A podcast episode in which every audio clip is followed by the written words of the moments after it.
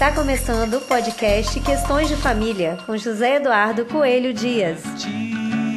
fazer uma canção de Em 1831 do Código Civil, assegura ao cônjuge sobrevivente a permanência no imóvel do casal em que residia com o cônjuge falecido. Vamos ver o que, que diz o mencionado dispositivo, o artigo 1831 do Código Civil. Ao cônjuge sobrevivente, qualquer que seja o regime de bens, será assegurado, sem prejuízo da participação que lhe caiba na herança, o direito real de habitação relativamente ao imóvel destinado à residência da família, desde que seja o único daquela natureza a inventariar. Como vocês podem ver, esse direito é assegurado independentemente do regime de bens, do regime adotado pelo casal, né? A lei, entretanto, faz uma ressalva que o bem seja o único daquela natureza a inventariar. Essa expressão, único da natureza a inventariar, sempre gerou acaloradas discussões e sequer é possível afirmar com clareza seu real alcance.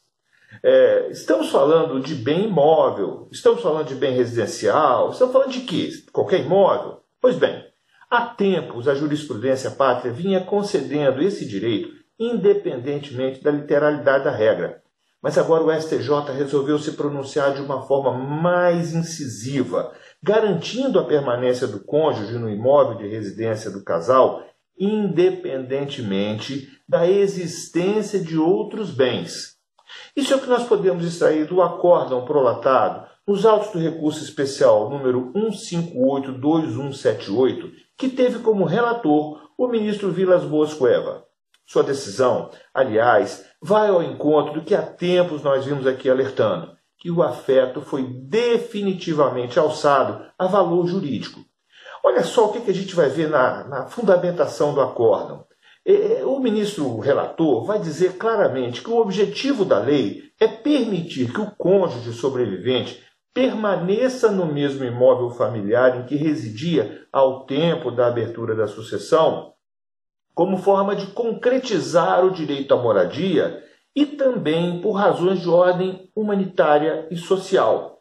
Vamos abrir aspas? Já que não se pode negar a existência de vínculo afetivo e psicológico estabelecido pelos cônjuges com o imóvel que, no transcurso de sua convivência, constituiu não somente uma residência, mas um lar.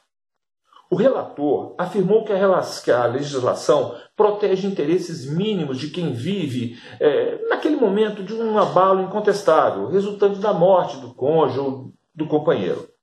De nossa parte, nós entendemos que essa nova forma de ver a lei, declarando ostensivamente a irrelevância da exigência de que o bem seja o único daquela natureza inventariar, é a que melhor atende às necessidades de quem acabou de perder um ente amado e se vê, muitas vezes, empurrado para dentro de uma disputa patrimonial que, por vezes, é extremamente desgastante. A garantia de que poderá continuar vivendo naquele espaço que considera lar é um mínimo que pode ser oferecido a quem passa por um momento tão difícil. É isso, gente. Até a próxima. Você acabou de ouvir o podcast Questões de Família. Até o próximo!